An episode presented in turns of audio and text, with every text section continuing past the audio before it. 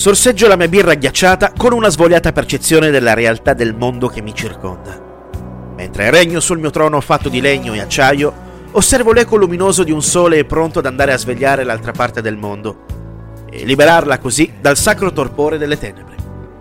Alzo gli occhi al cielo e guardo la vastità di quell'immenso lenzuolo azzurro che ci guarda e ride delle nostre stronzate, dei nostri problemi, delle nostre guerre. E penso così all'inutilità dell'essere umano, a quanto nel corso dei secoli sia progredito a tal punto da creare delle invenzioni rivoluzionarie, ma rimanendo anche così grettamente ancorato alle sue più basse abitudini. La mia attenzione si sposta su un balcone, dove un bambino intento a giocare con delle bolle di sapone ride felice.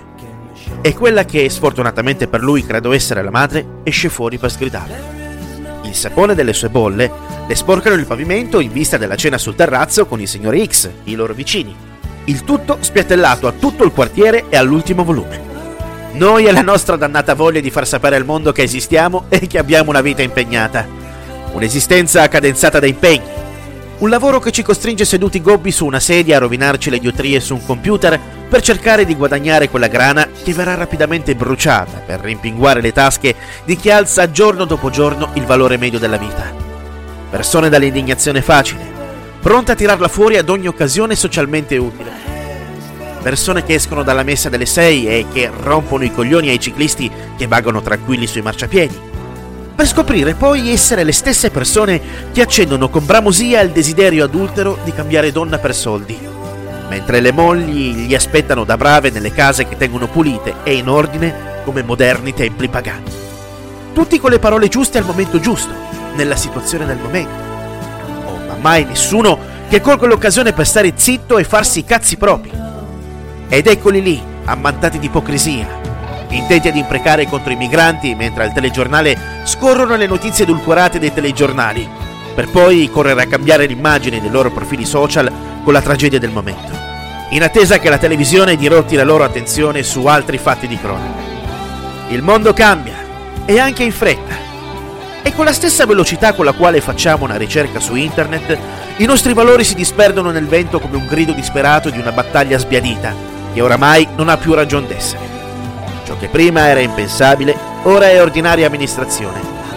Oramai l'indignazione rimane soltanto una parola ridondante, buona per politici dalle fallite promesse elettorali.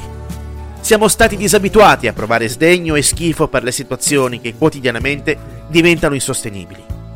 I media strillano, vomitando in prima pagina fatti di cronaca che spazzerebbero via un'intera classe dirigente, incapace volutamente di intendere e di volere ma con abbastanza facoltà mentali per essere in grado di rubare e distruggere tutto quello che incontra sul suo cammino. Dove c'è la politica non cresce più l'erba. La politica, novella Attila. La politica, flagello di Dio. E di chi ne subisce gli effetti collaterali. Ehi, uomo, comanda, disbosca, inquina, uccidi, gioca a fare Dio. Tanto abbiamo monete sufficienti perché sullo schermo non compaia mai la scritta Game Over. Ma quando ci accorgeremo che il valore di quelle monete che finora abbiamo usato per corrompere e piegare i popoli al nostro volere sarà pressoché nullo, le nostre teste penzoleranno nuovamente su delle forche nelle piazze più prestigiose del mondo. E allora sarà troppo tardi per poter tornare indietro. Il cielo inizia a farsi di un blu più scuro e le nuvole color rosa sembrano delle immense palle di fuoco. Eccola lì, la nuvola che passa sopra la mia testa, che sorvora libera le nostre coscienze e le nostre esistenze. Come invidio la tua leggerezza su questa dimensione. Chiudo gli occhi e immagino di volare sopra di te.